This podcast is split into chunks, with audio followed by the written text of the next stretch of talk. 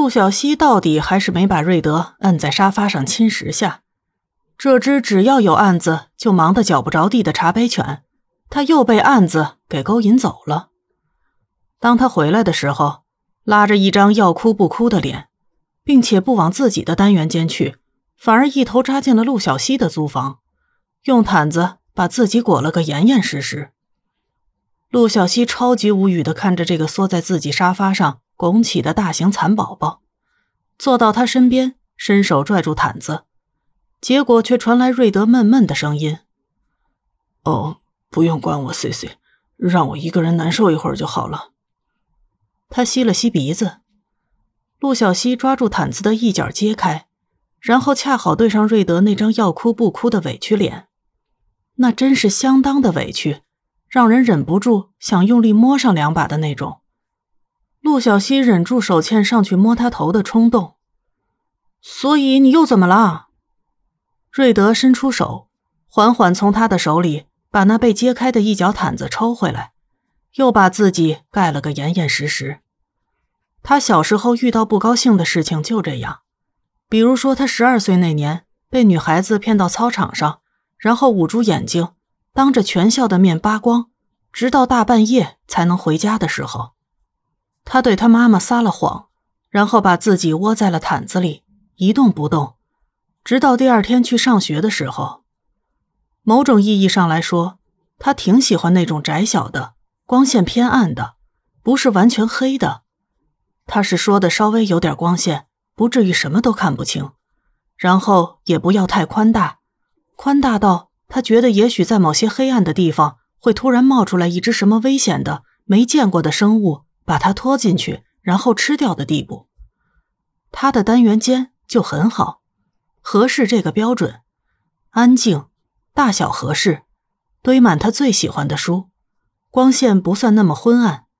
如果觉得暗，能开灯，不用担心黑暗中突然窜出来什么东西把他拖走。这就是为什么他的存款都够他买新房了，他还愿意一直挤在那个小地方的原因之一。陆小西看着把自己埋回去的瑞德，嘴角抽了两下，最后在毯子上拍了两下，确定了他的脑袋的位置，然后又找到了他的胳膊和腰的位置，吹了自己的左手和右手一下，开始用力隔着这个一扭一扭的毛毯蚕宝宝。大约五分钟后，伴随着瑞德的惨叫和 C C 不要的求饶声，他终于从毯子里面爬了出来。一脸狼狈的甩了甩乱糟糟的头发，他的头发留长了都没去剪，所以看上去完全像只被飓风糟蹋过的鸟窝。十分钟后，他披着毛毯，手里捧着陆小西煮的冬瓜茶，一口一口的喝着，和女孩并排坐着看电视，里面正好在播出《流言终结者》。他眨了眨那双清澈的小鹿眼，对着一边从坐姿到气势。都相当霸道总裁的陆小西道：“嗯，C C，你想问什么就问吧。”他这样说着，还揉了揉自己差点被女孩弄折的小腰。为什么一回来就往我这里跑？陆小西挑眉。茶杯犬被一击血槽归零，他捧着热乎乎的饮料，一脸让我钻到沙发下面静一静的小表情。但是陆小西才不管他是裹毯子还是钻沙发，继续对他发动语言攻击技能。第一，你看上去不高兴；第二，你一回来就往我这边跑，我是不是该做个有理有据的推理？其实你来这里是想和我说什么的？真霸道总裁神推理陆小西，挑起一边的眉毛看着他。瑞德刚张开嘴想说什么。陆小西的门却被敲响了，他只得站起来打开门，还没来得及反应呢，就被扑了个满怀，整个人往后面一倒，顺便压倒了跟在他身后的瑞德。哦，奥利弗，你到底在干什么呀？陆小西撑着瑞德的腿爬起来，看到奥利弗趴在自己怀里拼命的嘤嘤嘤。瑞德爬起来拍拍自己的衣服，然后去关上了门。看来。不止我一个人来跟你谈心。他抿住嘴唇，想着是不是要给这个疑似自己小女友的闺蜜的金发姑娘腾点空间出来。但是他觉得这个貌似也该有个先来后到吧，明明是他先到的呀。陆小西扶额听完《贵圈真乱》现场版之后，只能默默的继续扶额。所以恰克到底是谁啊？你不需要知道。奥利弗一脸“哦，终于说出来了，我爽爆了”的表情。陆小西兔斯基脸看着他，还有解释一下你这身修女服。你为什么要跑去出家？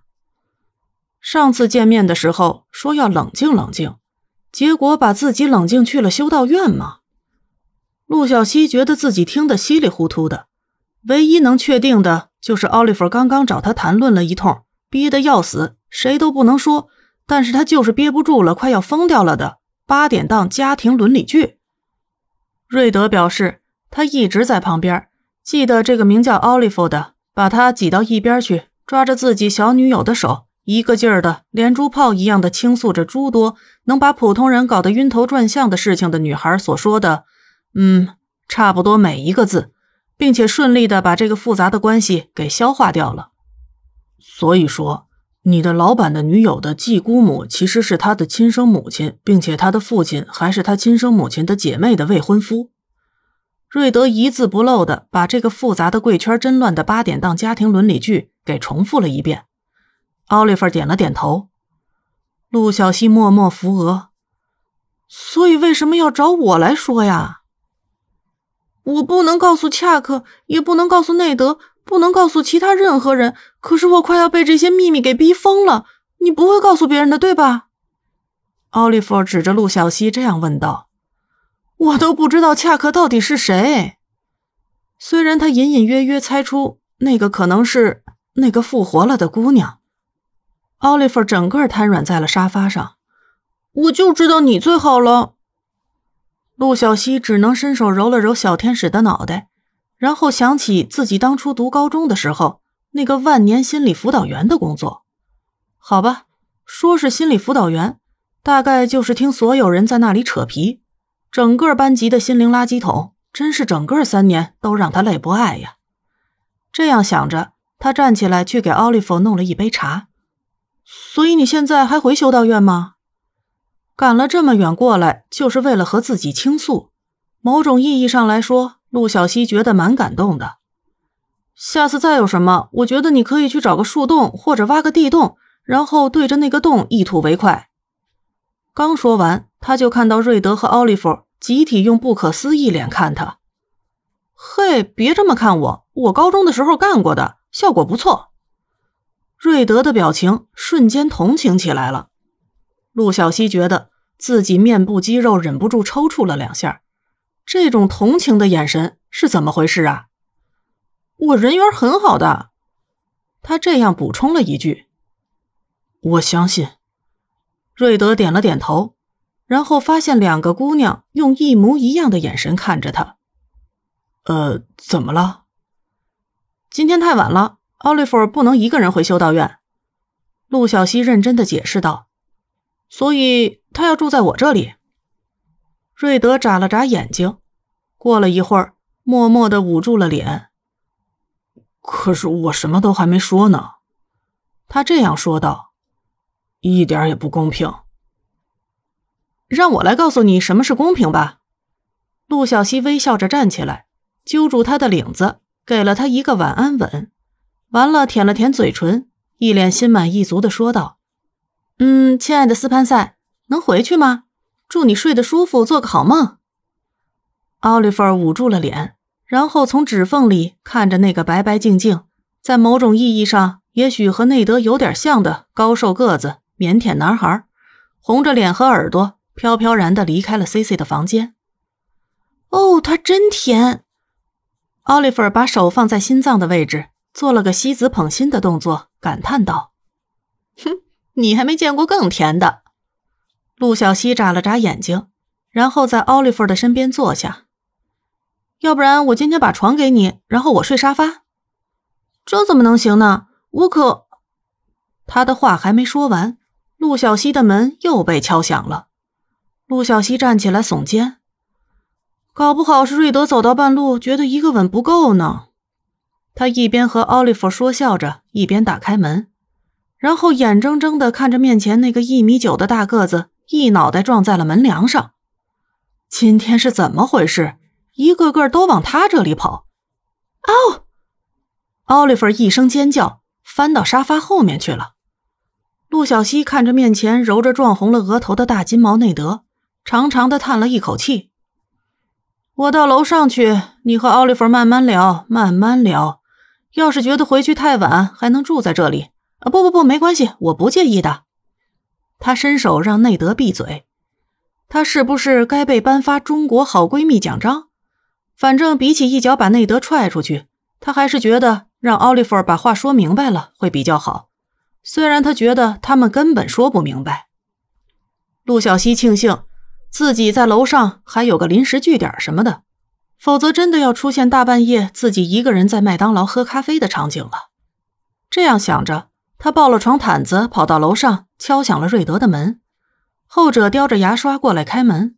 陆小西摊手：“金发的小公主需要和某人聊聊，所以我跑上来了。”“那是你家呀，C C。”瑞德忍不住这样提醒道。“哦，没事儿，都是萌货，不用担心。”陆小西大大咧咧的把毯子和枕头往瑞德的沙发上一丢，所以我来陪你了。所以，C C 今天打算住这里，和自己一起住一晚上。觉得自己 get 到了重点的瑞德，再次觉得幸福来得太突然，他要心肌梗塞了。